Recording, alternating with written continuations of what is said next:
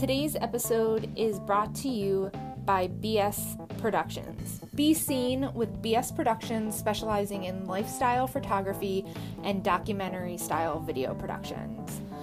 BS Productions can help you take your brand to the next level. Go to briannaspause.com. That's B R I A N N A S P A U S E.com. Hey, this is Show Me Your Playlist, the podcast where I, your host, Katie Kruger, sit down with people who stop being polite and start getting real. Nope, not real world, but kind of. It's people in the real world. I don't know how to start episodes. Show Me Your Playlist, the podcast where I sit down with interesting folks who share their stories and, most importantly, their playlists. Mm, yeah, I think I like that one. I'm going to stick with that one if I can remember next week. So it's Wednesday, and I am still coming off of a really high, high weekend. No pun intended. Um, Taylor fucking slayed her single release show at Bourbon and Branch. There were like 80 plus people all singing, dancing, and just straight vibing with her. Also, on that show was Bartees Strange. He opened up for her. He's about to put out music that is so loud and extraordinary so good. He has a sound for everyone blues, punk, soul. It's just so wide to include everyone. I found him because Brian put him on a playlist. They're friends, and when he released In a Cab, which go check it out, just released a video that's on Billboard. So good. I immediately did everything to connect Bartees and Taylor together because their sound just overlapped and and it was like the universe meant to have them together. And they did. They came together and he opened up on her show. He played some new songs. It was so good. Then we had people over. I made my South Philly tater tots with some uh, provolone whiz, and we had a really good night. And then, goddamn, Saturday's Basement Fest. Big ups to Eric and Melina for hosting one of the absolute funnest house shows that made hanging out at one place for seven hours so damn fun. Uh, I brought a few friends and I made some new ones. I even snagged um, some upcoming future guests and I met another fellow Philly badass lady podcaster, Christy of Shopper's Delight. Uh, if you don't know this about me, is that I do have a shopping problem and my desire to thrift 24 7. That's besides the point. Basement Fest ripped so hard. Seeing all those bands play, Poly Action from Texas was cool as shit. Same with Starship Mantis, which I knew was going to happen, but I'm so bummed. They were supposed to be on the recording for the Show Me Your Band Basement edition. Um, I recorded with Benny. I'm so sorry, Benny, if you're listening. It took us forever to link up because we were both terribly busy. And I did that merge calls to record, and boy, it fucking sucked the audio. It was so scratchy. It was like 90s walkie talkie. Like, what the fuck. It just made me so bummed. Um, but they're such a cool band. Check them out. It's like Prince and Jamiroquai had this little Mars funk baby and brought it to Earth, and it's Starship Mantis. Not to mention seeing everyone I got to talk to on last Friday's episode. Philly has some really rad music coming out, and so happy I get to create this baby little platform to support them in any and every way I can. Uh, Sunday, I recorded with my friend Emmy, and we got brunch and some margaritas. And since starting this podcast, I joked that I wanted to make a quote unquote baby making playlist. She was a surrogate, she was a dancer, she's a mom. We talk about sex and sexuality and sexual empowerment and everything in between. Um, I want to start talking about kind of more real subjects or at least navigating these conversations. Not only is it intriguing or interesting as a listener and to hear different perspectives, but being told kind of on our level, maybe more relatable. I don't know, um, but I am an idiot who chose sex as the first topic to, to discuss. So go big or go home. Uh, sorry, mom and dad. I love you. Oh, and then last night, Emmy and I, uh, not last night, but on Monday night, uh, Emmy and I went to go see the Girls Gotta Eat live show at Punchline in Philly, and there we we were like the first table, front of stage. Uh, I felt like they're fucking gynecologists, asking them to keep scooting closer, just a little more, a little bit more. Still not there yet. Uh, fun fact: the first podcast I ever started listening to was about like four years ago, and it was Guys We Fucked. Uh, I like to think of myself as a Corinne in the streets and Krystyna in the sheets, but I have always kind of just loved sex positive, anti slut shaming podcasts, and I stumbled across the Girls Gotta Eat after they had some crossover guests, let's say, uh, because the truth is just a little extra for this intro. But I turned Emmy onto this podcast, and it was a great ladies' date in which I had enough cider in me to respond to a crack and anal joke. Um, not really a good combo. Never in my life have I ever done crack. And yeah, it was weird and funny, but not going to go on a tangent. It was a solid night. I found a new potential podcast guest in the comedy world, and Emmy got his number, so win win. Enough tangent. This week's episode is with Frankie and Robbie of the band Ivory. I met Frankie through Taylor. Big surprise, I know. They talk about making music and kind of the not so pretty polished parts of it. How I how very large ideas can uh, take twists and turns and be messy and find ways to not hate your project and really care about what's going into the music and writing music. Not saying that all other guests didn't. It's just we always hear the final product or how we got to the final product or about the final product and product. And in this episode, you kind of hear everything kind of ping ponged, and it was awesome. Um, not going to go too much on a tangent. And they they're both Berklee grads and both phenomenal humans, musicians. So their care is not a surprise to me at all. They also gave me soundboards to help me with the shitty audio, and Frankie made me a print of this beautiful non binary deity. He also talks a lot about his culture and identity and how music navigated that for him as well. Um, so, guess I want gifts now. Duh. Just kidding, but really. Uh, shout out to Scott Minner for helping me edit this week's episode, I seriously don't know if I would have hit this week's deadline uh, for once. I started a freelance gig and my normal nine to five job. So thank you, Dick. Just kidding. But like, um, so yeah, right? Kind of an inside joke. Uh, anyways, please I'm going to go right into this episode, but please, there are plenty of listeners now, and I only have 11 iTunes reviews.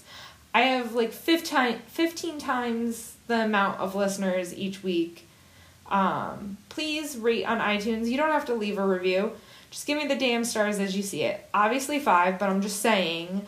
Uh, share our episodes, share my episodes. Follow me on Instagram at Show Me Your Playlist.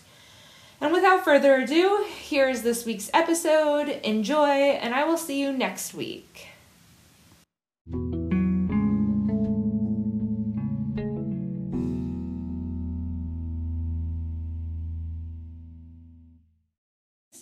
Have Frankie and Robbie, hello. the band Ivory. I love when people say hello right off the bat. it doesn't give that awkward silence of like, no, come on. You say, oh yeah, we're hello, hello. So the band Ivory, how did the band Ivory start? honestly, we met. Was it six years ago? About. That's about right. Mm. Wait, is that right? No, wait. 2019. Yes, that's okay. correct. 2000, 2000. Yes, that's correct. End of 2012. So about six years ago, and we both met at school. Berklee. Yes. Berklee, yeah. 'Kay. Oh yeah, so we met Taylor too. Yeah, she was Yes. there. She was, she was great there. But we met there, and one day I just came home with I had a loop pedal. Those weird like the Yes. ones. I didn't have any experience recording anything, so I did like a weird little ostinato riff on there. It was like Okay. little- that was home actually. Was birthed from that. The first one Oh, for cool. our first EP. Yeah. I brought it to him, and then he just he wore a chord progression underneath it, and then I tried that. That was on uke actually. Was first. Really? Yeah, a looped uke. I went through a weird phase. All right, so pedals. There's a weird thing about pedals where if you have one, then you automatically have twenty.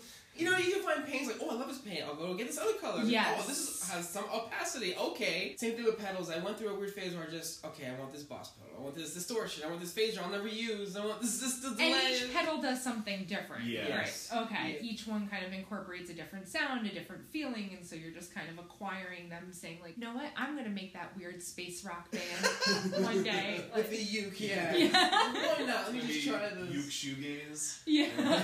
Actually, I would probably. do that.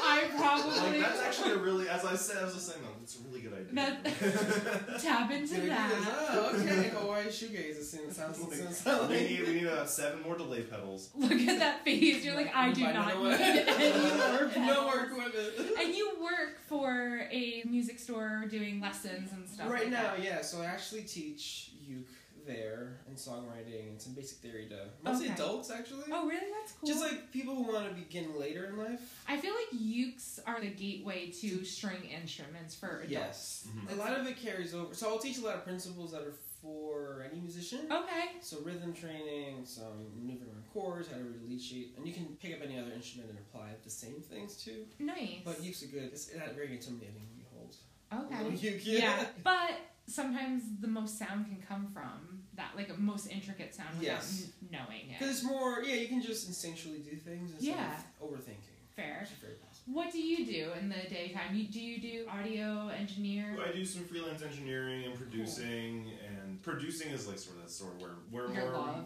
yeah yeah. He's the mastermind behind all this. Hell yeah! Yes. So yeah, I'm the guy that like spends hours in front of the computer with just like a bunch of instruments around me and just How kind the like fuck do you do it? um, um, a lot of weed. yeah. Okay. no, I completely. You zone in real good on and, it. and days of like nervous breakdowns of not doing anything, and then like I'll do a thing where I just won't do anything for like a week, and then I can just sort of knock out like a whole bunch of stuff in one day, and it's like not super healthy, but it.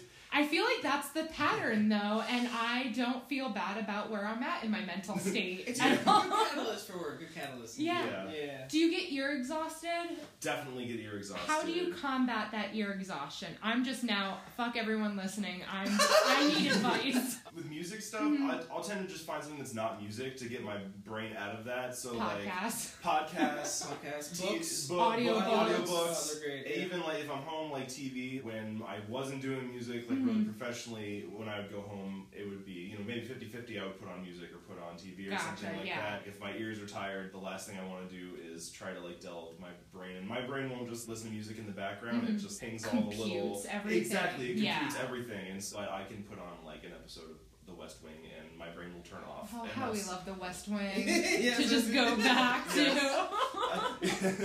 I'm a big proponent presence. of Yes. West Wing and Yes. restarting that all the time. Oh, that's so good. So you guys started six years ago. Mhm. How did it kind of start? I know that you said he helped you with the song, and did you guys decide from there, like, okay, he's the mastermind, he knows to take my vision in the right way, and now we're gonna create a band? Yes, somewhere in the middle. Because I have in my head, I also I do some production, but not. He really refines it. okay. Our songwriting process is a little bit non. It's like unconventional, sort of. I tend to record my songs into GarageBand actually. Ooh. Um, and I'll do usually the chord instrument 1st Mhm. and then I'll write my melody on top of that, and then I'll add my little decorations, so to speak, so the violins and woodwinds and that kind of element. So a lot of the world element you hear yeah.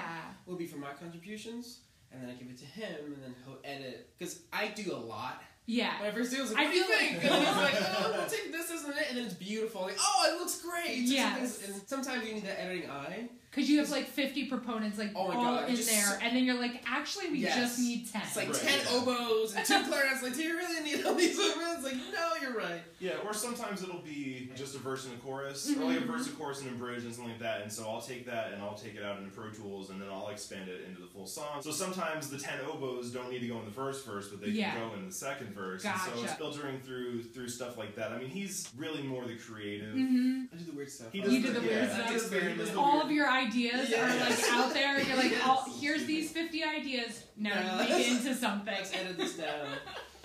Yeah. Oh, that's so good. So, how would you describe your band to people who are hearing you for the first time? I've lately uh, whittled it down to I think is accurate description. World fusion indie rock.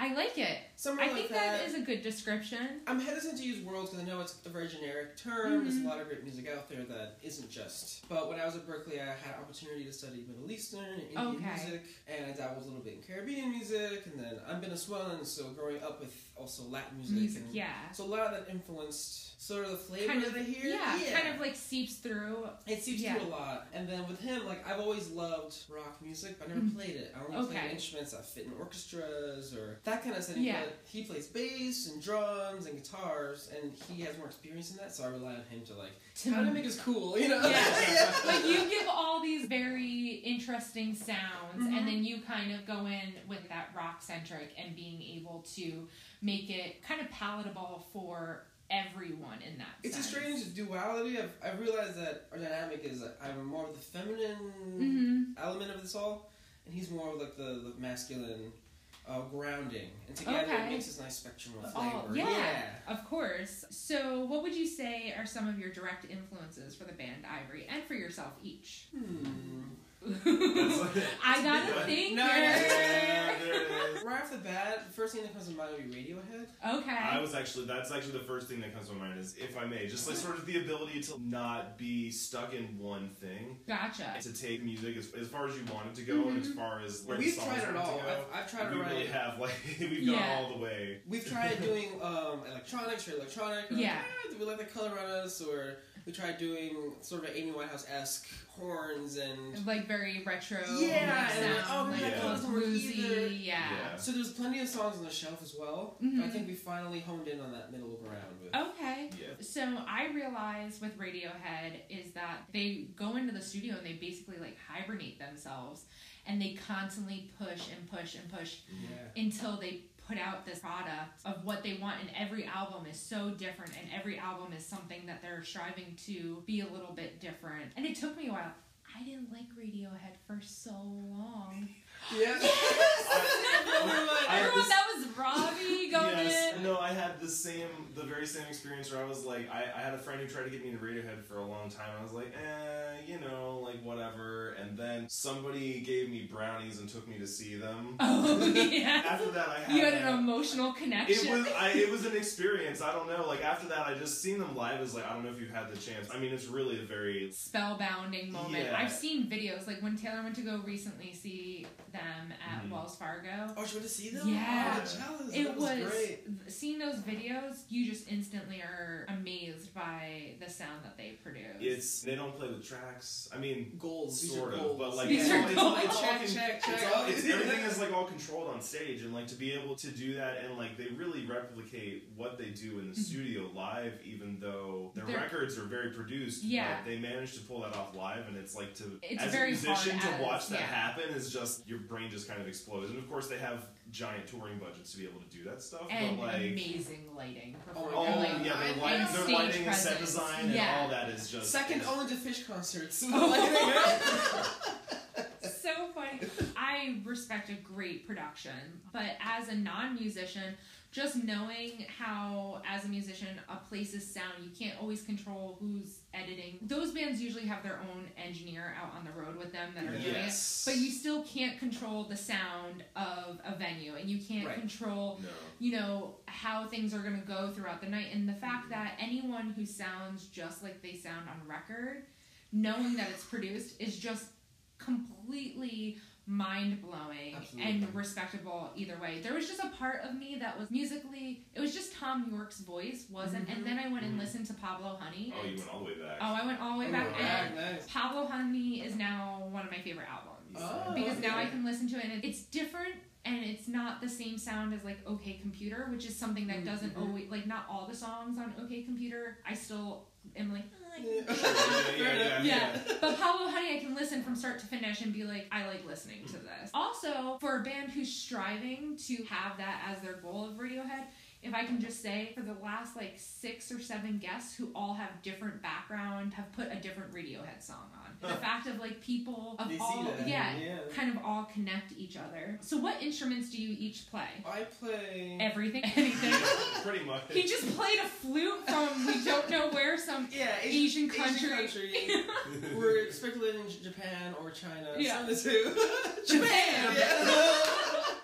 Smiley racist. Okay, Yeah. it's hilarious. I play on the records. We primarily play strings. hmm The flutes. There's a lot of flutes in there. I love flutes. My main instrument. Okay. Um, the early EPs there was a lot of uke. 'cause I had this weird like identity with I'm gonna play the uke deck. God damn it. Dudes, you know? like no guitars in my records. I grew out of that quickly, and lately it's Did been, Robbie help you grow out of that Absolutely, real quickly? yes, yeah. Okay. Because I wanted to achieve the sound, and I'm like, oh, it needs guitars. That's Mhm. what it is. Okay. And then I'm, I sing. I'm the lead singer. Okay. Yeah. And you, Robbie? Stuff that's out, I'm playing mostly bass and guitar and keys. Cool. I love keys. The Okay, yeah. new material that we're working on, I'm also playing the drums. Nice. So kind of expanded out to that. We kept it very much in house. Yeah, Okay. Yeah, we decided to keep what we're working on now. Like it's pretty much just us. us. 'cause Yeah. we're- We're, like we're the band Ivory, and it's kind of ironic because we're not really a band. So we mix and match. Honestly, uh, we do have a consistent guitarist. Okay. Matthew White. He works Oh, with yeah. me at Burset. He's phenomenal. I love you, Matt. If you're listening to this. I'm at But he's great. He's added a lot to our sound. Okay. Um, he's very consistent. So I would say he is definitely part of it. and when we play live too, because Oh, he yeah. he sings like, a lot of harmonies, vocals harmonies vocals. and stuff like that, and we could not do that without. him. So he's a great addition to Yeah. the band. Oh, and then do you have like rotating musicians when you play yes, we've had so Daniel De Jesus. He's Mhm. another cellist. Is great. Um, Daniel, if you're listening, hey Luca. um, he's phenomenal. He has a lot to our sound. We did a backyard session at Bridgeset in the summer. Oh yeah, where Daniel played. Where Daniel played viola and he played keys and I played uke and clarinet. Yeah. It was a lot of fun. Yeah. But it requires really trained musicians coming from both of you and the music yeah. that you write. Yeah, and we were kind of picky, and we so we haven't played with a full band Mhm. like drums and all in to about a year and a half. Kind of about a year and a half. Oh, we're starting soon. Yes. Essentially. Gonna come, gonna come back soon. We're just, we're just reworking. We first got to Philly, we kind of went like one direction, and Gotcha. uh, we were leaning like a little harder into the rock kind of aspect, Mhm. and kind of working our way Not back, like but not like- back, but just like a, Yeah. like a little less, just trying to get the Foo Fighters out of it. Kind of Okay. went through that phase, and Well, like rock is so easier to sell to people to like get is, on yeah. shows and to like if you are a generic Yeah. present yourself as like custom rock band, Mhm. right. then it's easier to get gigs in the city than trying to explain this like very unique sound Yeah. at the same time while you're figuring it out. Yeah, but but at the end of the day, I don't think it was not really like eliciting the reaction that we were Mhm. looking at people. Would you say that's right? No, I think what we're doing now is closer to that. Okay. Yeah. It's a little bit more of a mixture of soundscapes and strong vocals, a lot of contrast, Yeah. colors, you know, Mhm. trying to transport people to a different thing, you know? Make them feel different things, kind Yeah. of make it more of like something where like the people are connecting to the music opposed to just like hearing music. Right, Yes. instead of Yeah. sitting in front of you, I want you to be immersed into Yeah. it. And that's the biggest goal. I think we're finally hitting that. I think that when there's multiple instruments and you can hear that like world fusion, like the Mhm. fusion of different genres kind of into it, Mm-hmm. more people are susceptible of like feeling a part of it than Yes. just Yeah. like a listening activity. Yeah, Yeah. You know what I mean? yeah. So what would be an underrated instrument in like your opinion that's not used enough or given enough credit? I wanted to ask this question for so long and you guys are finally the guests that I ask. You prepped us for this earlier, Yeah. and I hope that he doesn't have the same instrument that I have in mind. So. You go first then. I gotta have a couple, so go for Okay, because I only have one, and I was gonna say viola. Ooh, okay, and why is viola, do you think? It's so like luscious and warm and I like and those thick and like it's uh it's just it's like it's like uh you know it's got curves Mhm. like the sound to it is just you know those high violin screechy violin parts that we all love is like one thing but Yeah. then just to fill out the sound with like a beautiful I just got a beautiful viola. She's Yeah. big. She's 17 inches. And it's like, she's hard to play. She's a big girl. Oh, I it love sounds it. so good. Yeah. I love it just because I just got done watching Queer Eye and, Oh, nice. and Jonathan Van Ness and Yes. tell- saying everything is she. Like Taylor and I are like sitting on the couch on Friday night crying, eating dinner, and I was just like, you know what I love the most is that JVN just says she, queen, and her to every inanimate object. I love it. So whenever anyone's like, she's just beautiful, and she's, and I mean, Viola, uh, you just have to. You just have, yeah. Yeah. It's just that curve. No man holds those curves. what about you, Frankie? What do you think? Was viola one of them? No, viola Oh. is one of them. I'd say maybe a combo. I, I love to use uke and flute a lot. Oh, okay. Those are my two primary instruments. Lizzo's coming out with that flute, so I am. she's making it a Is taste really? of palatable for Oh, everyone. Yeah. Oh, She is twerking With classically. Yeah, she is classically trained. That's That makes awesome. me and love her she even more. I love goes her even more on. She went on Ellen and Mhm. did it. So in her Juice video, she dances and plays. Look it up. I Have need to to look it up. We're looking up since you Lizzo- leave here, yeah. Lizzo is bringing back the flute. Damn. Yeah. Twerking with the flute. There's Yes. videos. That- I need receipts. I gotta see this.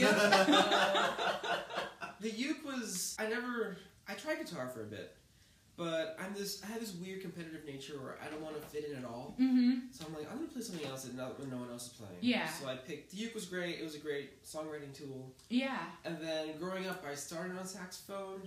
And saxophone was great. I love enjoyed sax. that. Sax is great. That's I, mine. I wanted to be in an orchestra, you know, because Yeah. I was listening to the Beatles a lot as a kid. Okay. Like all these strings and stuff behind them, I need to be in an orchestra to play this kind of music. Mhm. Duh. And then I started doing classical music or flute, and I realized, oh, this isn't what I want Yeah. either. And it wasn't until I got to Berklee where I was able to experiment with. That's great. stuff. Yeah. And be able to pick stuff up. So uke, flute. Uke, flute. I've done so. There's a bansuri technically on the new song that we're going to be releasing Yes. soon. We have date to be determined. Okay. Things have to come together. Things have to Um, be just perfect for it. Frankie. Doesn't it? It's really timing wise. stars Okay. have to align. It's getting the biggest. so thing the I next realized- moon cycle. Next moon, pretty much. It's gonna be that. Yes, pretty much the end of the summer. I feel like is Oh, a cool. safe bet to, Okay. Yeah. to put stuff out. No, I've realized I need to be patient with the art form. Yeah. I spend a lot of time rushing through things and you just want to, Quality. you want to get them out. You know. Mhm. Yeah, this thing about like making music, and especially now because you can do things kind of fast, and like Mhm. we, we're doing pretty much everything in house. We could just like, okay, this is done. Let's just Get put it it out, out, yeah. and it's like, I want people to hear it. yeah, Yeah, and it's like you do that, and it just kind of goes, uh, It flops, You and then it's even worse because you put all that time and effort yeah, into it. yeah. You put all. people- Please don't flop. Oh, no. I completely understand that. You want to make sure that it's right in all aspects and not just because you think it is finished now. Sometimes Right. it just needs to marinate Mhm, before yes. being released. We've done that where we've loved the song, we've done Mm-hmm. it, we recorded it, got the mastering, and we're like, uh, Let's Oh, go yeah. back. maybe not. Yeah, oh, let's, let's more like let's just put that on the shelf where it belongs. Where it belongs. Yeah. Also, sometimes, I mean, I trust your judgment because of the background that both of you have, Mhm. but sometimes we're our worst critics. In this particular instance that we're talking about, we had other critics oh, that okay. were. they were like, actually, Yeah. yeah. It wasn't- Think the feedback. Because on our own, we were like, all right, this is cool. We like did the thing. We we like shot video and did the whole thing Yeah. ourselves, which was cool. And then, well, we didn't do the whole song ourselves. We did the video ourselves. Mhm. The feedback we were getting on the song was Ooh. not what we were aiming for. Gotcha, And then okay. It It's was thicker like, skin, it's soft, but it's thick. yeah, it like, all right. I think we need to not. We need to just not do this. Then, like, this isn't happening for a reason. So But let's it take a step humbles back. you. Oh, absolutely. Yeah. sure. yes. and then Yeah. realizes like where you need to strengthen or Mhm. let go of certain things. Yeah. There's a balance. You don't want to overthink something. You Mhm. don't want to where you zoom in so far where you can't see what you're doing. you know? Exactly. No, completely. Mm-hmm. It's really easy to do that. Yeah. So you Oh, just can I- let it go and just look at the big picture sometimes. And... Especially if you're coming in at like 50 different instruments. Yes. Only imagine. I wanted to ask this is a kind of a newer question Yeah. with musicians. What does making music and playing music mean to each of you? Oh, look, another one. They hate me. No, no, That's oh my great. god, no, not at all. Do you want to go first? Should I go No, first? you go first. I need a second. I need a second. Playing music. Gonna sound a little ch- cheesy and new agey. It is in a way my ability. Mm-hmm. I like to compare a lot of things to magic. and I'm Yeah. a huge Harry Potter fan. Yes.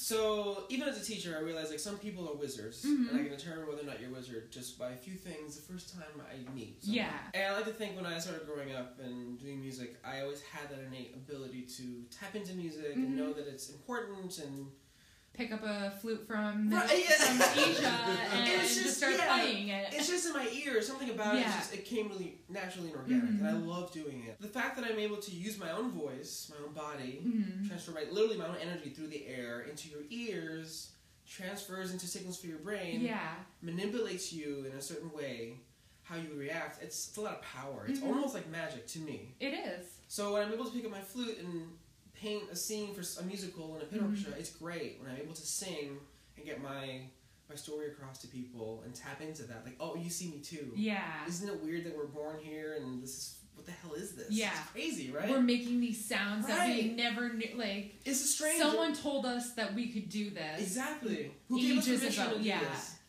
It seems like it's a lot of power to have, hmm and it seems like a waste to not use it. Beautiful. So regardless of what, whatever I'm playing, whoever I'm playing with, I'm Mhm. playing music. I'm using these instruments that literally manipulate the energy around me. yeah, and it is magic. It is magic. I love that. Yeah, yeah.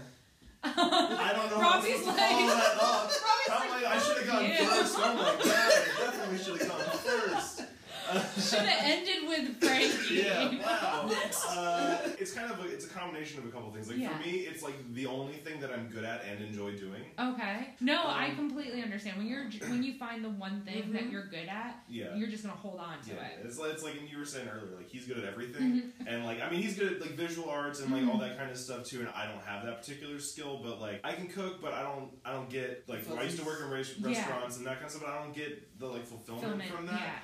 Yeah. And so like music is, is the one thing that I'm good at, but I do get that fulfillment. But there's also there's there is that like magic is a good way to put it. Yeah. There's that aspect of it where it's like when you're playing and there's an audience, which is not always the case. And uh, Three or four people yeah, so when you're playing and there's and there's an audience It's and intimate Oh, audience. yeah, totally. Yeah, and, that one. and like and there's a connection with the audience between the you know you on stage and the audience. Yeah. Like there's a it's not tactical, you know what I mean? It's like it's energetic. For me, if I'm working on a recording, Mhm. like you get the mix just like right there. Like you come up with this Mhm. great idea and, and, and things just like click. Uh, record I worked on just got some good press. You know, somebody somebody listens to something that you put a lot of time and a lot of energy into and Yeah. They really get it, and it's it's not you can't touch it, but Yeah. it's there. It's like instantly a feeling that like there's no description towards it. It's just Yes. something that like when you're putting all your work and effort into it. See, it doesn't have to be magic or Harry Potter. Like, great. Still connect. Still connect. Was it Lily Lee was the last one? Mm-hmm. Oh, Lily was great. Emily Manel, if you're listening, Yeah. I love her band. You need to all check them out at Lily Lee. I love it. No, keep Yes, it. It's please. fine. But talking about that, you're also working on making your own merch and art designs. I am constantly blown away by your talents, Frankie, sometimes. As a person who does art, I'm just like, you sit down and you do these like lino prints, and I'm just like, the fuck? What can't you do? But we found out play sports, so it's okay. um, so, what type of merch are you making and the process of the merch? I'm sorry. no, it's great. I'm like, you're so right. It's like a sports. it's humbling. Oh. Honestly, I love I love art that's.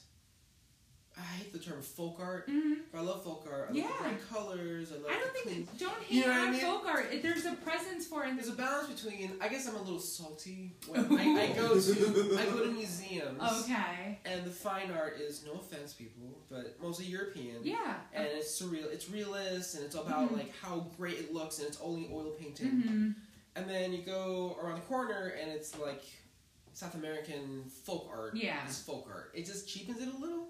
Yeah. But I think it takes just as much effort, even though that's their styles to be. It's really clean lines, geometric. hmm You know, spectrums of colors, and it's really a good representation of nature. Yeah. Also culture. Right. Folk art in every different part of the world is different. Dutch folk art and like South American folk art, two totally different. Very different. Very different. Yes. Usually with the fine art, it's all white. Right, juice. Kind of, yeah. or like, I don't, I don't understand. Like, just really avant-garde. It's a white canvas with a black dot. I can't. Okay. I'm not being. I'm not connecting to it. So what is that? Why is that fine art and this is in what's what am I What's the difference Yeah. of it? Yeah, like shouldn't it all be Shouldn't dependent all on be- the period of the time instead? of you know, kind of just- quite more chronological than it being Mhm. like different tiers. But when you Gotcha. fine, it kind of adds a different quality. yeah Not just this is European art of this time. Like, oh, okay, I get it. European like by the By the this. century Right, yeah, exactly. Or like opposed women- to just like fine art and whatnot. and that's it. I bet Yeah. a lot of women artists back then would love to That'd have that great. discussion. Oh my god, Yeah. please. Like, oh my art- god, yeah. absolutely. Artemi- I, like right off the top of my head, Artemisia Gentileschi. She was an impressionistic painter, and Uh-huh. she used to do all these great impressionistic paintings as a young child. To get hot and heavy, just for a second, she was raped by her instructor and went through this huge thing. So she did this Uh-huh. dark period. The beheading of a man. You've probably seen this. Is um, it's a bunch of women holding down a man on a bed and cutting off his head, and it's a very prominent photo that everyone knows Yeah. and it's like considered fine art but it was actually dark gothic like it would it stemmed from a place of like everyone's telling me i need to be impressionistic Mhm. because that's the time and then she decided to like break out Yeah. And be yeah. like, no. "Fuck this." Exactly. you don't believe me we're gonna behead some men so little little fun fact there's the random shit that comes out of my head so you're making these lino cut Right. Yes. prints Back to the line, guys. So my process with that was I wanted a way to preserve my art in a way that I can do it over and over. Yeah. But still in an organic way. yeah So I remember in, in middle school. Oh my god, I got a stupid participation trophy. I hate our generation. By the way. um, for making a, a lino print of a parrot, and I remember Okay. enjoying the process. yeah And it was kind of a brain tease because you have to work with negative values Yep. instead of positive.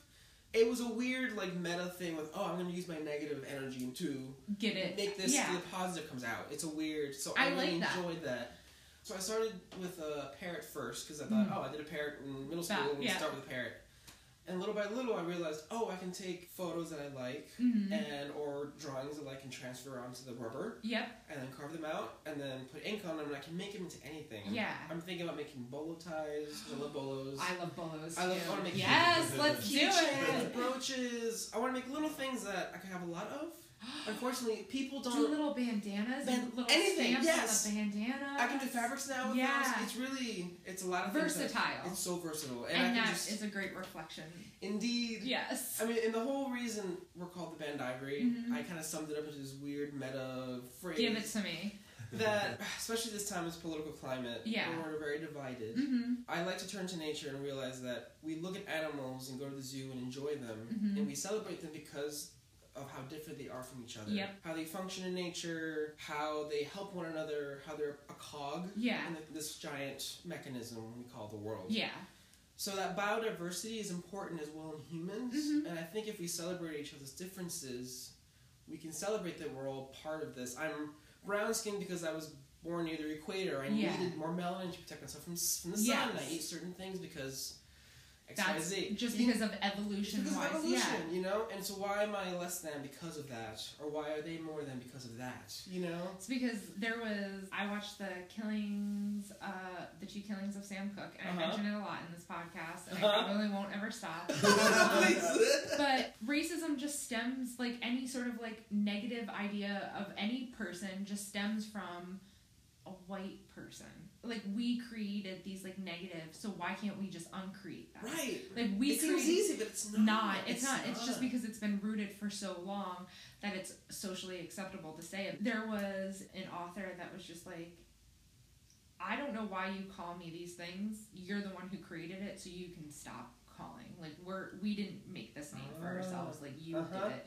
And that's just really what it comes down to is someone is making like you like it stems from something that was very negative and you have the choice to not Just acknowledge not. it. Thank Like, you. yeah, You just have the choice. Applause here. Yeah. Just like you have the choice to not use the word. Like sometimes people don't use the word fuck. Well, you have the choice to, To not, not, use right, it. right. And so, or not give value to that word and acknowledge it. yeah.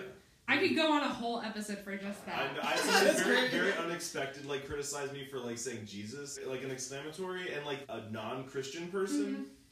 was talking about how like he didn't want his daughter to say that because he thought it was offensive hmm and and I thought he was joking Oh. and I was like wait you're serious he's like yeah well because he's Jewish I don't Yeah. think like I don't think that that's gonna like being Maybe like this a is where you can. yeah, it's okay.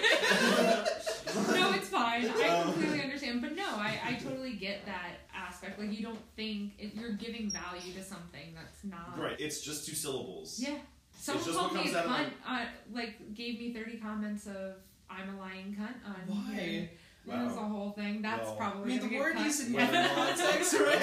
Yeah, it just it's, Right. it's like one of those things. When you try to Um, hurt someone calling that, it's just, yeah, I don't it's not worth it. It's not worth it. No. At Move all. on. I'm very excited to see the merch because you just gifted me a I did. a yes. beautiful print of androgynous goddess. Yes. god, is it just like God It's- at that point? Or I've been saying deity. Cause I'm like, I have Deity, that same yeah. thing. Is it God or goddess? Goddess, I don't know. because It's I just- like I'll just say Deity deity. is good. Yeah. It's open. I mainly just wanted to.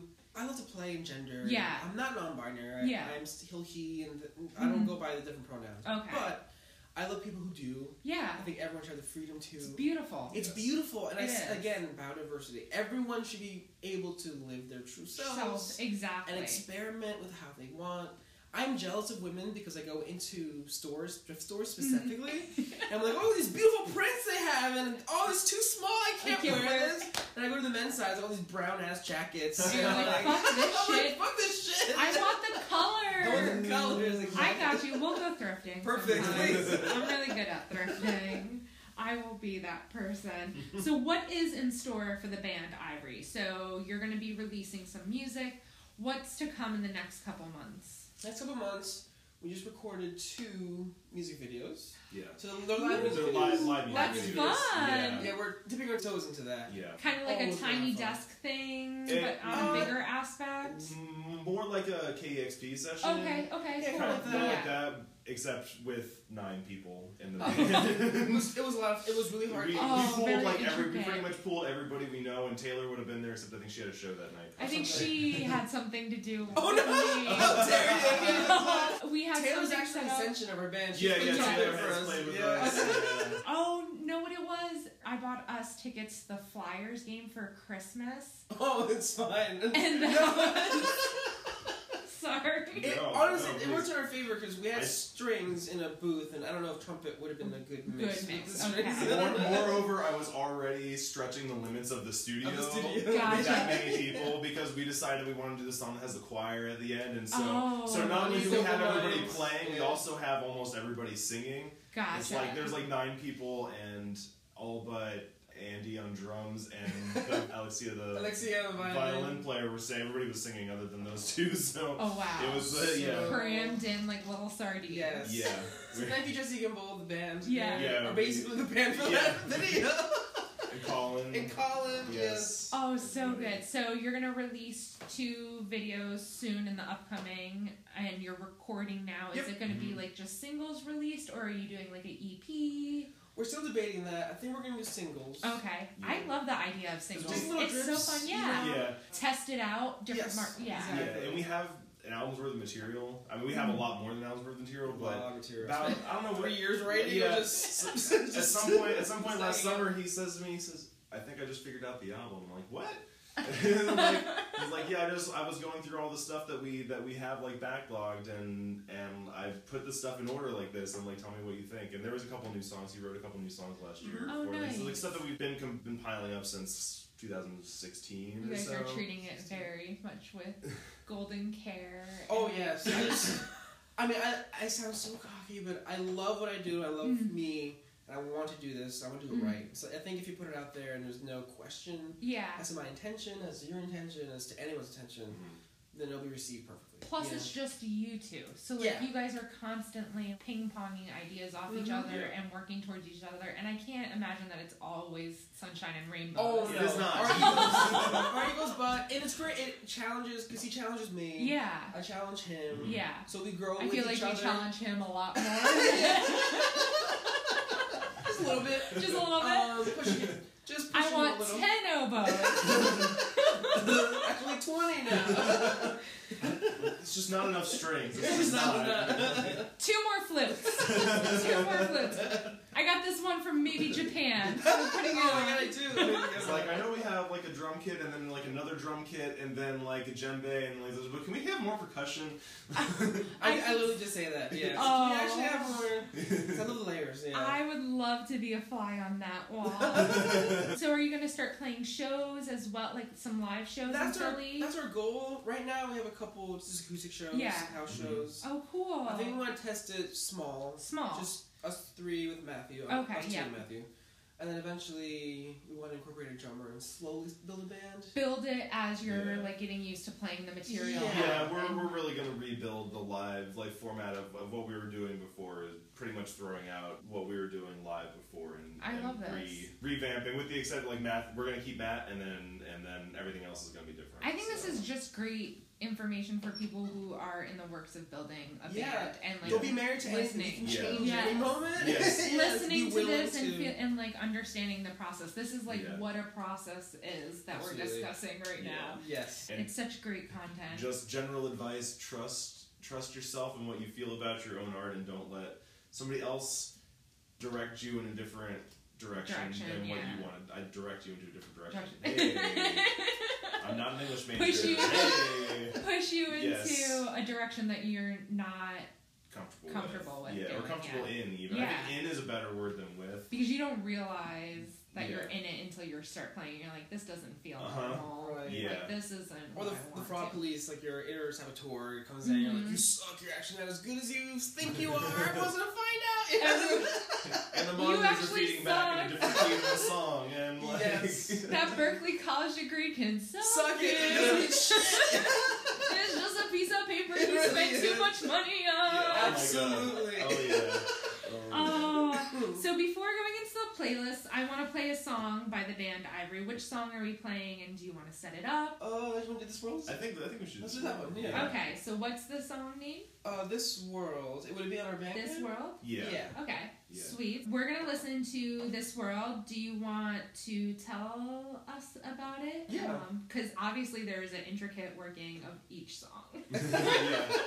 It's a bit. Well, this one, when did we write this song? In Oh, long time ago. 2000... You, well, you should should preface that he really wrote this one. This is this this is one. this is one of the occasional songs that came to me completely finished, like start to Mhm. beginning, and then I just made it louder. and fine tune. Okay. Yeah, I just put So- rhythm section in it really, and and you know the strings and stuff. Essentially, the, the song's about my fear of global warming taking over. Okay. It's has relevant apocalypse- issues, yeah. Apocalyptic anxiety, my... I developed asthma later, I'm Oh, starting to wow. get really nervous about... Taylor just told me about Everything. that. That Yeah. like you've actually been hospitalized a couple Yes. times from asthma. Poor. it's great. I love playing woodwinds while I'm having an asthma. attack. Yeah. But uh, I just needed to get that out because I feel like our generation is the only one who cares Yeah. about that Mhm. and will really be impacted. And so I wrote it into a song, and it so I have a line in the chorus um, mentioning that we won't know the day that the lions will reclaim. hmm Essentially, that nature will take over. Again. Oh yeah. because the Earth will still be here. We won't. We be won't here. Yeah. We'll But- ice over or flood right, all over. exactly. Pangea will happen in one Uh-huh. form or another. we're just taking it a little too for granted. I yeah. Yeah. And I love that AOC is doing so much for the Green New Deal, Mhm. all these things. I'm having there's hope, but there's not enough. There's a lot more forces that are keeping that down. Yeah. And it's about our life here. Like we're, we're in a garage with the car on, and the dipshit over there with the key is like, "What are you talking What- about? There's it's no not carbon a big dioxide. I can't see it. Yeah. It's cold in here. Come on. Do you see Exactly. the snow? I Do mean, you- Look at the snow. It's so cold. What is the the typical term? It's like global warming. Well, isn't it always warming? And it's like, yeah, but at what speed? what speed? Yeah, like Like Cel- come full. Celsius, like two degrees Fahrenheit. Seriously, Celsius. everyone just needs to watch Planet Earth. I literally cried when the polar bears are trying to fi- Oh, like find sweet. fish, and the ice caps are breaking Yeah. qu- sooner than their like Mhm. their hibernation, yeah. and Oh, that's right. so they crawl out on the ice and like they go out to go fish and like get seals and like they pack all this up and they're out on the ice and it's breaking up and because the winters aren't lasting as long so Right. they're used to like their body's in tune to go out for 30 days but they can only really last on the ice for maybe 26 days those four days if they can't catch food they're fucked. Yeah. Yeah. so we are going to play this world, and then we are going to talk about your playlist.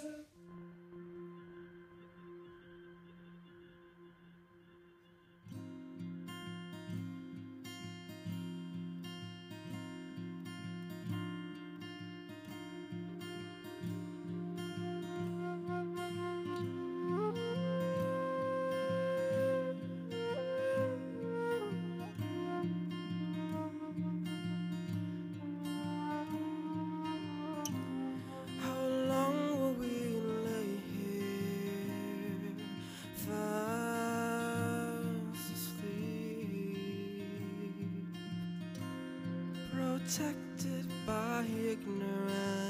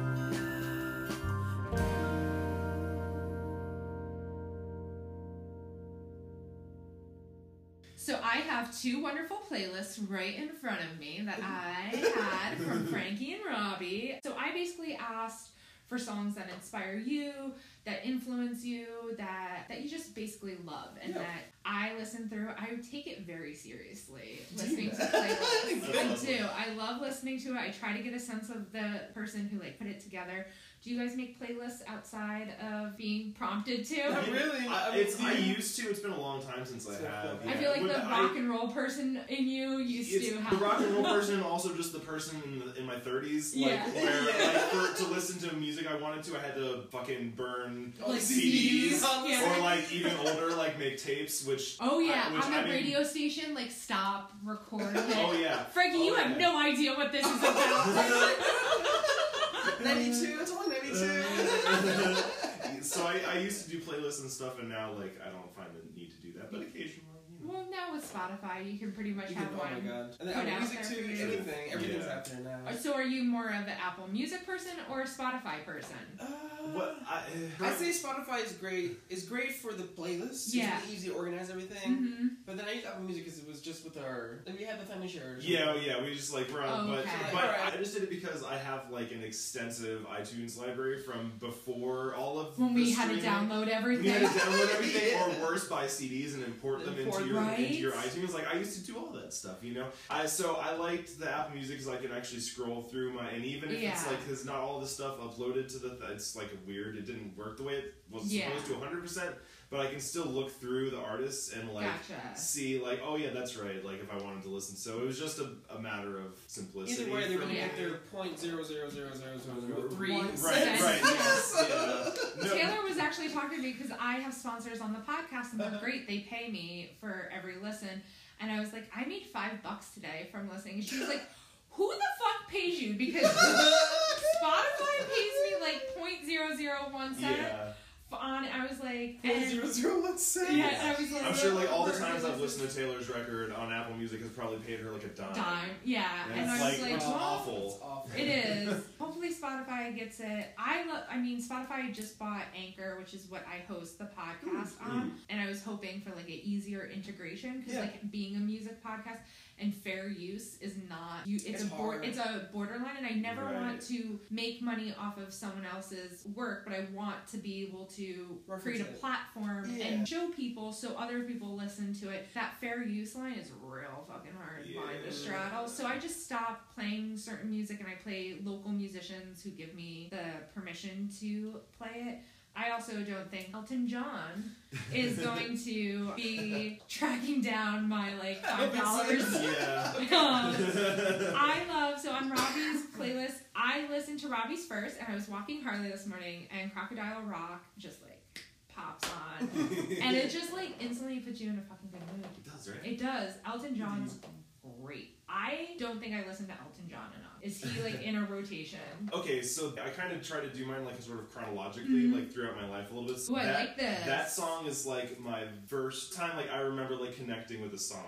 Is that which is stupid, but I was like seven, no, so it's, it's not like stupid at all. It's I mean. Crocodile. Rock is like not. It's a- it's a not a serious song, but recently the first thing that came to my mind was like Crocodile Rock on there, Of and it's course. like so Elton big influence, and especially as like piano was my primary instrument. Oh, okay. Growing up, like the first instrument that I played, and like for a long time before I picked up another instrument, Yeah. I didn't have a lot of exposure to music at that time, I Okay. guess, because it's just you know when you're that age, it's just whatever your parents. So my mom exposed me to Elton John, and like that always clicked with me because it was piano driven. Somewhere in my psychosexual development, that's probably somewhere related in there. Like, I'm connecting to this fantabulous gay guy. Yes, exactly. It's- I want to be at Sparkles. Yes. please put me in a feathery duck costume. I want the golden rings and these big sunglasses. Yes. Are you excited to see the movie that's about to come out about him? I just I feel like in all of these movies, there's a lot of cocaine use and oral sex being done. Oh, oh, for Like- sure. Not in Queen. There wasn't, that was- wasn't very much oral sex in Queen. no, that's what I'm saying. They're cutting all of Oh, it they're out. cutting Cutting all Yeah. of it out. Yeah, Yeah. because I didn't I didn't It's part see. of the the- plot. I- Oh no! Oh, except they'll leave it in for hetero. Right, For the Right, dirt. right, right. That shit that was just on Netflix. Very, it is. Too much. It just shows like how shitty LA dudes are in the Mhm. 80s and how much a bunch of white kids got away with a bunch of fucking bullshit. Uh-huh. God forbid Freddie Mercury has some sex with some men. Right. Because like we all knew it happened. Uh, Come on. Yes. Yeah. Yes. but like let's cut it from the movie? No. No. Come on. If you're that gonna do a movie, do the movie. we had a conversation on my last episode about how they should have just picked two solid years of Queen, the Mm, influential yeah. years, and Mhm. owned. Because Queen had such this extensive background and such Right. a long history of different in and out of music and how they got here and Is it how. Freddie Mercury? Is he Indian? Yes, he He's is. from India, right? He's Egyptian. Egyptian? I forget what else. Again, I'm going to refer everyone to Rock Candy podcast. My friend Maggie and her friend Ashley, they do a three part series. Oh, nice. I am not a historian of music. I love making playlists and I love talking about it. But again, go to Rock Candy. They're basically behind the music. Two drunk girl. I mean, I guess they don't get drunk. Sometimes they get a little, a little, He's little happy. A little happy. But that's great. Like Elton John is just a killer of a man. Killer. Celia Cruz was on your first of the playlist. Indeed. I love listening to Latin inspired music, especially music so I don't obviously know how to speak Spanish. My four years in high school, outside of that, I can piece together, but it's beautiful sounding. And I wanted, is this something that you grew up listening to? It is. It's again. We both did ours like chronologically. Ooh, so, So- I can just like hit down on like where we're at your If you life. want to detail, I'll do twenty songs. Yeah. But the ten songs, I just want to get little bits of. So that's so I was born in Miami, Okay. and that song played everywhere. Yes. in Miami. First few years of my life, I lived in Venezuela. So. Oh, really? Yeah, so I always had that exposure to Latin music. Yeah. And every time I listen to Celia, it, it brings that like, oh, I need to be walking on Ocean Drive, Yeah. getting some sun. Where's my mom? Where's my grandma? You know, getting arepas or knows, and it's a great coffee shop. They have churros there, and I think the beach. Oh, I'm getting homesick Yes. now. I was just thinking about it. I, I'm getting homesick for you because I'm like, arepas, give me oh, now. Oh, Yeah, right. great. Yeah. Lately, I'm trying to lean into my tropicalness. Okay. Because it's it's home, it's comfortable, hmm Owning more in, in your identity. and my identity, yeah. my aesthetic, and it's like it's just who I am. Yeah. So letting it shine through. exactly. Oh, Yeah. Love it. Do you guys both have the Beatles as your second song? You do. Robbie has Yesterday by the Beatles, and you have Within You Without You. So I want to know equally your place with the Beatles. Is this something that you grew up with? Indeed. Yeah. Yeah. it is. they both looked at each other and yeah, was like, yeah. yeah, we both we both did. You want to go first? You go first. All right, yeah. Well, so I actually the specific cut that I picked is off of their anthology Yep. records that they put out in the '90s, and that was actually my first exposure to the Beatles. Okay, it was in like the 90s. It was in the, yeah, it was in I was uh, ten or eleven. Like, Okay. um, this is like such a weird specific memory, but I remember I was at like Sam's Club with my mom, and she saw that Beatles anthology set, and she said, you know, I think you need to listen to the Beatles, and bought that. It took me a while to pick like which song to put on there Yeah. because I there, like I was listening, you know, going back through that, and it's just you know the wash of like memories Yeah. and being in the car and this and with the CD playing the whole thing, and so I that was just kind of the one I picked because I remember really connecting with that like. I'm a sucker for for a ballad, you know what I mean? And that version doesn't have the strings in it or anything, and it's just like Very stripped it's, down. it's very stripped down and there's even like this moment of they're like talking in the studio and like i think that resonated with me when i listen to it now like i realize how deep that in Mhm. particular like those kind of weird aspects about that uh, Memory, cut that they yeah. never use of the song is in that like that just kind of oh so that's the one I- Very raw. I like it. Yeah. I didn't grow up with the Beatles. Mhm. It took me later in life, so I love hearing these stories, and I love having that connection to music because I feel like we all have that with albums or music. I remember exactly where I was Mhm. when I first got this, and I remember I call it the almost famous moment of like lighting that candle, sitting down with the record, and being lost in it. Uh-huh. I- It's the almost famous moment. What about you with the Beatles? Same thing. That was the first song where I felt I was transported somewhere else Mhm. listening to it. Same specific memory uh, during Christmas when I was first adopted by my Italian family. Oh wow! Okay. Um, and my father, he exposed me to the Beatles. And this album specifically, I just felt like I was somewhere else. Like, oh, where's this magical? Again, magic. yes. I felt like I was in this magical forest, and hmm that was my first introduction to Indian music. And ever since that point, like my music's very much wanted that Inspired, little- yeah. that little Want that flavor. little yeah. taste of it. What did you guys both grow up listening to? Obviously now the Beatles, but like what were some of the other things that you grew up listening to? For me, it was a big mixture. Okay. Especially for Miami, there's a lot of Yeah. a lot of Caribbean music. hmm I love Bob Marley, obviously, and there's Steel Pulse, Caribbean music, so Zouk. There's another one that's a big influence. Sade, I honestly, my mom loved Sade. I have very specific memories of driving in the car with her. I just remember smelling cigarettes and perfume. Listening to Cyndi Lauper. So with her, I get these positive memories when I listen to Cyndi Lauper. And Sade, she's beautiful. She's a queen. Yes. I love her. Also was- on the playlist. also on the playlist, yeah. yeah. So when I listen to her, it just takes me back to my mom. Okay. Driving in the car in Miami. Nice. Yeah. I love those memories. I love how music ties us to certain Like points. set smells too. Yeah. It's memory, music. I try to explain that all the time, and I love when other people can understand that. I Mhm. remember the smell. Like sometimes I just remember the smell of my dad. He loves that new car smell. Oh, does like, the like fake new car smell. yeah, yeah, yeah. So when I remember first listening to an album, I'll get still that smell smell. Uh-huh. and I'm like, ah, son Yeah, of a bitch. a- yeah. I don't want this new car smell. What about you, Robbie? What did you grow up listening to Um, outside the Beatles? Yeah, well, kind of a split. Like my mom was more into she would call oldies, but Yeah. music from the '60s and '70s. Yeah. You know, Elton John, and Billy Joel. Mhm. My mom grew up in New Jersey, so Did she love Bruce? too old for Bruce. Oh, I think she's I okay. think she's a little before Bruce. Gotcha. I didn't get the. Bruce infusion. I think Billy Joel was sort of her Bruce. Oh, okay. Fair enough. Yeah. She liked that kind of music, and I can't really remember, like, oh, Bonnie Raitt. I Oh. almost put Bonnie on the playlist. I had to cut Bonnie last minute. She just didn't quite make it. It's and okay. it was like, no, I'm 33, there's only so much of my life I can put in 10 songs. Yeah, I love how people get so antsy about the playlist. Yeah. It's as if the whole I'm like, guys, it's okay. It's okay. Go with what you feel is right. No, but like yeah. how many songs? And I'm like, well, I mean, it's a good ten is good for two people. I Yeah. usually give like twenty Sure, for one person. yeah. Frankie was about to have a meltdown about the. he was like. He was like ten, and you wanted like influence for us. Oh, And I was no, like- no, don't blame that on him. He was asking for Oh, me. okay. Honestly, it was me. It was all me. It was all me. See, Uh, I'm giving Frankie shit, and it's So- really you. so uh, yeah, that kind of thing on my on my mom's side, and my, my dad is like a jazzer, like, but Oh, he's a very specific I like love air. the word jazzer. Jazzer. He's a very specific. my dad's a piano player. And, like, Okay. he's amazing, very specific kind of jazz. Yeah, The music that he likes kind of caps off at like 1960, gotcha. and like after that, not Every- so much. Yeah. So I myself never never got the jazz bug and like definitely tried and have played jazz and like I went to Berklee so I had to study jazz Yeah. and it just like I know my dad will never listen to this so there's just like there's this there's this ever present like this Butting thing with heads, me and yeah. my dad and I think jazz is like the the origin of that of like, nope, just not happening. There's Yeah. never that going to be that connection of it. I know this is later down the list, but uh, Lucius, because you both Mhm. had Lucius Mhm. on here, this is my favorite find off of both of your playlists because I did not know about Lucius. Everyone should listen. I love Lucius. It's literally everything they yeah use. I love Lucius Th- I love Lucius. Yes. Uh, kind of this indie pop, folk, rock. I don't want to put them in a box because No, they're they're fierce Yeah. queens. That's They are fierce Fierce, queens. yeah. So they went to Berklee. I want to know more. Give me, give me the. s- Well, you did our journey. interview for the Berklee Groove. Yeah, okay, okay. Yeah. So here's how I found out about Lucius is uh, when I first went to Berklee, I had in my past kind of dabbled in writing Yeah. journalism a little bit, and so I was taking music journalism class. Mm-hmm.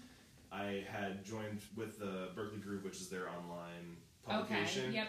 They used to send out kind of emails like, "Here's some shows that are coming up. If you want to Mm-hmm. review these." And one of the things that I got a request that was like on there was Lucius, and I'd never heard of them, and of course I'd never heard of any of the bands, and so like, yeah. I would just go and look them up and, and listen to whatever I could. This is Again. Spotify was not quite a thing yet, Yeah. so it was still like a little harder to find stuff. And at the time, they had like a blank page website and like four songs on iTunes. That's great. And, like, As bare bones Bare as it was like. I mean, and it's so which is so crazy. Can you think about going back to that time of where we can't just pull up a catalog of music whenever we feel I like it? we're spoiled now. Yeah. Yeah. Well, I mean, I yeah, I was the guy that used to carry around like the giant CD binder. Me too. CD binder. yeah, and We're- then, the and then the, I held on the, to the my, just. I held on to my my brick my brick uh, iPod, iPod. iPod Classic forever. I have a Zune somewhere yeah. down in the Oh my basement. god. I have an old Zune that doesn't turn on. Why I still yeah, have it? I It just hasn't a have baby. my Yeah. yeah, we're the same. So I went to I went to review their show and I was just like completely blown away. And this Mm-hmm. is like before we even met, a couple months before we even met, and it was just like. This is just wild. I've never seen a band like this. They didn't have a drum kit Was everything just electronic, like playing the Well, tracks? so they they have drums, but it's like kind of spread, and, Okay. and the guy that plays primarily drums like stands up, and he's just got a cymbal and a snare drum and like a bass drum, that he plays with his hands. Percussion approach. Yeah. Okay. And and then they sing everything together, but then everybody else in the band also sings, and so they break into these giant harmonies, and it was just like So is it two girls Yeah. that are the like technically Lucius, Yes. and then they have like The, The- like primary band band. members? Yeah. Yeah. Around them. Yeah, They wear like the same haircuts. They have a They match. Their yeah. voices. They even isn't the ribbon mic like they use each side. yeah, yeah. So yeah, they, sometimes they use like one mic that is both sides, and Oh, so they, okay. they face each other They with the mic in between them. depending on. But yeah, Oh. to do that, We you have to, you about have to them blend yourselves. It's like from a from an audio standpoint, it's just like I know how much they have to do to make that sound good because it's it's all them. You can't You can't. Yeah. you can't blend them with the faders. They like played. they They have played in Philly pretty recently. When did we see them? Oh, that was about a year ago. About a year, it was a year Oh. ago. It was I felt like it was recently. last- It's so good. It was like was- it's it was so last it's March, still marinating. yeah. Frankie, Frankie's technically like a sixty-year-old man in terms Basically. Of. we were talking about how he can't go to Funkin' Bowl because it's like ten o'clock. It's like Yeah. 10, 10 o'clock. Come on. I'm there with my cat and I- watching RuPaul's Drag Race and curlers at that point. Not today, Satan. Exactly. Not today. How loud your heart gets was on Robbie's, and for you, it was so funny. Did you guys know that you put them at the same, like, pretty much almost spot? No. Um, and then yeah. t- turn it around on Frankie's. No, you guys pretty much are meant for each other. Pretty That's- much, we were, like, like, right sit- towards the bottom that's of it. Very funny. Wow. After interviewing them, what was the most interesting thing that you learned about them? It's been a while. I kind of have to go. I have, You have to kinda go back. back. The, the interview was like I think the least exciting part of that whole Just thing seeing because them play. yeah, well, it was just seeing them play, but also so when I, I interviewed was actually the second time that Mhm. I I after I reviewed the show, I reached out to them to interview them. oh, okay. And- a van at that point? Yeah, it was like Jess texted me or called me. And I was like, I'm like on the bus, and she texted me. and She's like, Hey, just meet us over by Berklee, and like you can just ride with us up to the up to the show. That's amazing. And it was like, it was just like, like, is that is uh is Daddy's music store still over there? Like, uh, no, No. it's a guitar like Guitar no, it's a Center guitar now. center now. And like, okay, well we're gonna go to the guitar center. Just meet us over there. And like, so sporadic. so so like, very sporadic and crazy. So it was like this cool experience of like getting to kind of hang out with them a little Mhm. bit, and then doing the interview, which at the time like didn't. We were talking about like well when we were off Off, mic yeah. about having the questions and then like using things that somebody pinpoint says to flow. and like I did not I had no flow. Oh. It was just like question, okay, Answer. cool, question, and and their answers were amazing. Kind of interesting to see who's verbose and who's not, yeah. because it was all five of them, and so like Jess and Danny are like the talkative, Mhm. like were the most talkative ones, and so like it was very it's interesting to get. It's interesting to get see who pops out Mhm. personality wise. Yeah, I love Miami. Now knowing that you lived in Miami, Kali Uchis. Kelly right? Uchis, yeah. Oh my god. So she talking about her. She was on my first episode with Simone, but probably no one can fucking hear it because the mic was cut out. But we talk about her because Simone had found her, and I was like, "How did you find her? How she is amazing, She's and she in her is fashion. If you follow her Instagram, I don't, and I feel like now I need to. it's, it's this like it's glamorous meets like chola Ooh, meets yes. this I don't know it's but it's so expensive looking Yeah. but also that kind of hood vibe. Yeah. She's Colombian, so she takes a lot Okay. from Colombia and she travels back and forth uh, to the states. But yeah, I fell in love with her recently. She's the most recent like inspiration Yeah, to kind of I- own my Latinness because she does it so well. She- okay, I should do this. she does. And I remember it playing, and I was like, I've heard this before. Heard this. And I was like, I'm so happy I get to talk about her, and people can actually hear it. Yes, People, everyone should go listen to Kali Uchis. Am I saying it right? Uchis. Uchis. Uchis. Yep. Uchis. Yeah, yeah. I try to always say it because they repeat her name in her songs at least like Kelly once or Uh, it's so good, Miami. Everyone has to check her out. No one can hear us talking about it on the first episode at all. Um, I also wanted to talk to you about Lake Street Dive, Bad Self Portraits. Really intense song lyrically. yes, it is. I just talked to Sienna about her new favorite band. Oh, they're great. Yeah. and I just want tell me about them. so let they're also a Boston-based band. Oh. They were before we went to Berklee. They went to NEC, Oh, okay. which is New England Conservatory. Yep. So I had a it's- teacher at Berklee who knows them. Right. Oh, Omar. Yeah, Omar Thomas. Yeah, he worked. With, he did horns for them recently. Oh, that's right. He did for their New Year's For show. their New Year's yeah, show. They did a big New Year's show in, in Boston, and, Okay. and he like arranged their horn section for them. That's a big thing in Boston is New Year's shows because that's like Yes. Taylor Oh, did yeah. Like a lot of people growing up in the New England, like Yeah, New Year's have, shows is it's a a big, big, like, thing. and crazy enough, like in Boston and New Year's, but it's outdoors. They have a big, right? Isn't it Boston College. outdoors? Right? Boston College. Huh. No, no, no. It's at the um, the hatch shell, isn't it? Like on the river, isn't it? Isn't that where I they don't do it? remember. Maybe. Maybe it was- I'm, I could be like this could be a Just- total distortion just of merging facts. That was two a long items. hits Yeah, ago, that- guys. that's- That's what it was. That- that's definitely where they do Fourth of July, Lazy but maybe thing, that's not, maybe they did do it indoors. But either way, yeah, it was a New Year's thing. Boston on New Year's Yes. cannot sound fun outside no matter what. I mean, the mummers terrify me, so I see the Yeah, mummers going on I South Street. Fair like, Give oh me, my God, yeah, give me, give me any any other city of New Year's besides Philly. I know. You Love don't Philly. love mummers? They're scary. Yeah, I And find them, all- I find them very terrifying. Terrifying? Yeah. It's a it's a weird thing about it's like I hate the term cultural appropriation, Mhm. but seeing like an old Italian dude dress up as a Native American, I don't know. It's a little It's it's, a little weird. insulting. It's a little Insulting. I get that aspect as well.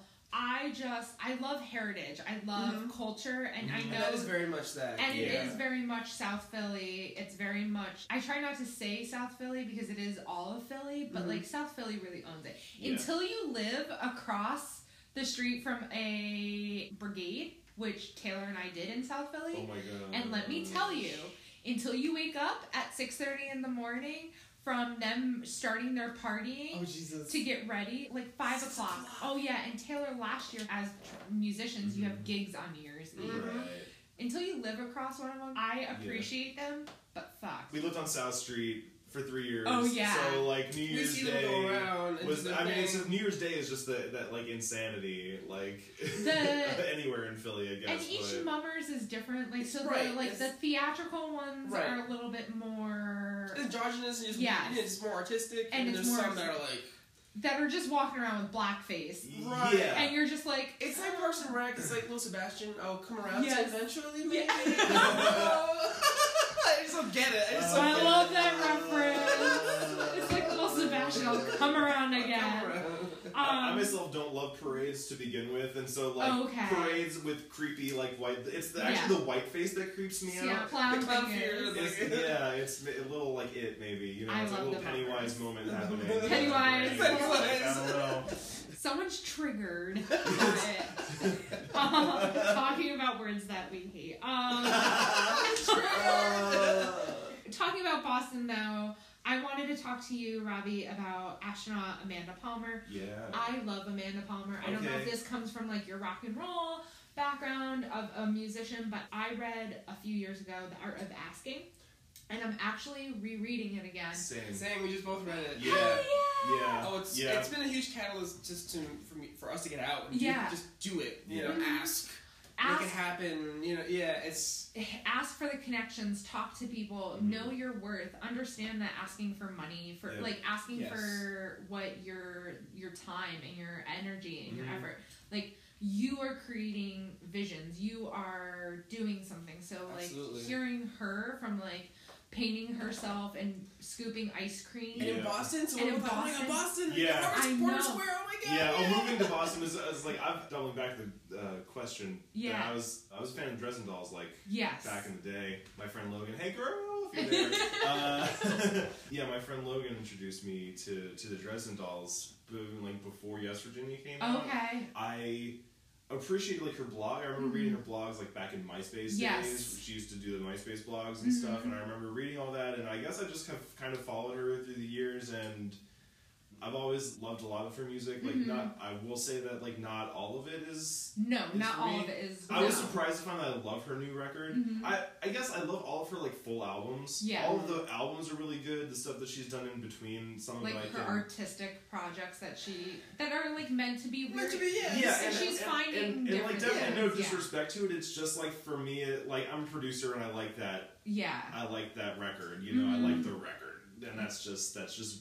my like opinion of it. Yeah, and and just like kind of watching her from all these years, like to Mhm. where she is now, it's just like kind of crazy. But yeah, um, She's also married to my favorite author. She- oh, you're a Neil Oh, Gaiman fan. kidding. Okay. I'm a nerd. It's- As if you didn't, you couldn't already tell. We're a company. I know that was like such a weird thing when they got together. I was like, what and what? so old Like, compared, but I They're a their love. Yeah. their They love complement together. Have you ever seen like their videos together of them like in their house with their friends making I music and doing stuff? They do really. I did the first time that I saw her. I've only seen her twice. But the first time I saw her, Neil like came out and did a reading. Was kind of a like a random like one-off Oh. show. She's and coming here for out the and? Uh, yeah, I Yeah, saw that. yeah.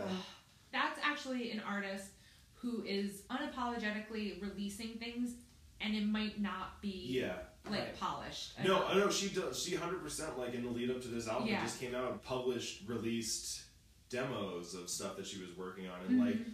some of the songs that she demoed ended up on the record, and some didn't. I was kind of disappointed because actually one of the songs that I liked didn't end up on the record, Oh, but no. I think she's saving it for like a full band record because it had more of like a needed to be on its yeah, own platform. yeah, yeah, yeah, I think she's just an inspiration for the fact of everyone should read or listen to the art of asking. Uh, if you are a yeah. creative, Yes. listen to it because like even three times yes, at least. I read it in like book form Mhm. um, when it first came out, and then I'm listening to it now on audiobook. Yep. That's great. Just because, and she reads it Mm-hmm. on audiobook, Oh, it's great. and it's Yeah. and the emotion that she puts to it, and like I love when authors read their own Oh, it's great. audiobooks. yes. But as being a creative, it's just nice to know, humbling and humanizing, and kind of finding that relatable like plane to just be like, okay, you're fucking successful and you've done this by just on a whim of I want to do this and I want to do this now Mhm. and now that and like you are like living proof and all she was was just a person who had a lot of ideas and Yep. wanted to execute it. And, Yeah. she, and she mentioned that no one. It's, it's the how we always Mhm. ask. Yeah. She talks about no one talks about um was oh god the creator of Apple. Essentially, no one talks Steve about Jobs. the, Steve Yeah. Jobs Yeah. exactly, and no one talks about the garage that his parents gave him. Yeah. Yeah. To be able to Do create yeah. this entire thing, but without that crucial piece, Yeah, None of it would um, have came. Yeah, it has Yeah. to. uh, why is the Walden guy's name escaping me? Again, not an it's English always we major. needed. Yeah. Not an English major. Uh, Thoreau. She's Thoreau, talking about yeah. Thoreau and like, well, he's like living at the pond, but like his mom once a week would bring him like baskets of muffins or something. It And like, yeah, and without those sustainability of muffins yeah, Right. like to fuel yeah, I love her so much. There's so many great songs on here. I'm going to be posting. I loved also Gay Bar, Rosie Tucker, Yes. like that. we were just listening to Rosie on the way on the road on the way here. Oh, really? Yeah, mm-hmm. yeah. Was this a newer? Yeah, Ro- found? yeah. Actually, like that's like literally if if I'd have done this playlist last week, that would not have been, Been on on there. it. Yeah, Okay. yeah. Bonnie I Raitt might have had a chance. Yeah, I just dis- I just discovered this. So I just discovered Rosie, and I'm being deliberate about using the name Rosie because I don't want to be weird about pronouns. And I- Yes. I'm like ninety percent sure that Rosie uh, is non-binary and goes by they, They. and I don't want to like f that up. Yes, Um, of course. So, well, because I have a, I'm bad at that. Yeah. Like very, it's just they just is yeah. great for uh, everyone. Right, When I don't know, I just say they. They, and yeah. them. yeah. And it's not offensive. Or it's name, just, just yeah, like- or Yeah. name, or person or human of some Human. sort. Yeah. So- that human is making damn good music. Um, they they just did South by Southwest and Fuck yeah. and have done shows with um, our friend Sarah uh, Illuminati Hotties. You went to the Love show as well. Yes. Illuminati She's Hotties. great. Yeah. Sarah's Yes. amazing. Yeah. Everyone should check out Illuminati Illuminati Hotties. Absolutely. Yes. They're Yes. on. Um, they're playing some shows with. Is it Screaming Female? Uh, American fe- American football. American football. Mhm. Yes, some uh, amazing. They just did shows. She just um, they just did shows with Lucy Dacus. Yes, again. I She is love. busting her fucking ass. Yeah. killing it. And Yeah. she Yeah. ta- and she talked about for everyone out there feeling like they underestimate what they were putting out. She talked openly about like couch surfing and not having a place to live, Mhm. Yep. and she just moved and like just is doing it. Do Yeah. it. Yep. And she is doing it, and they're making cool fucking music. She also worked on our first record. Hell Yeah. yeah! she did. Yeah. Badass. Little known fact, actually, the Picturing song, the song, so no, yeah. the song that we're featuring on here, she actually mixed She actually that mixed record. it. Oh, yeah, she that's mixed that so song. Yeah. cool. Absolutely. Illuminati Hotties is a great one. I wanted to know more about them. And it says, for example, the song Gay Bar is about having a good time at a cowboy gay bar in the valley. and I'm just like, I want to party with you. yeah. I just love the lyrics too. Are like really are like really good. And Mhm. like this is a line about uh, like holding on to the upholstery tight is like yeah. this is like like yeah definitely been there. Oh, I don't- I was just like, this is a great song. I clicked on it. I had to know more. And as soon as I saw that line, I was like, it's a conversation starter. Mhm. But there's so many good songs. I'm gonna be posting the playlist from both of them. There is Radiohead, obviously, Bob Marley, Peter Gabriel. There's Fleet Foxes, one of my favorite indie bands I of all time. Foxes, Yes. So good. I'm so happy that you guys came on to the Thanks for having Yeah. This is great. um, everyone has access to the playlist and listen to it. Where can people find your music and keep up to date with what the music and your So the best place to be our Instagram. yes So that's, that's our most concentrated. Be at the band Ivory. okay You can find us anywhere at the band Ivory. ivory okay Yep. perfect well thank you guys Thank you. Thank you. awesome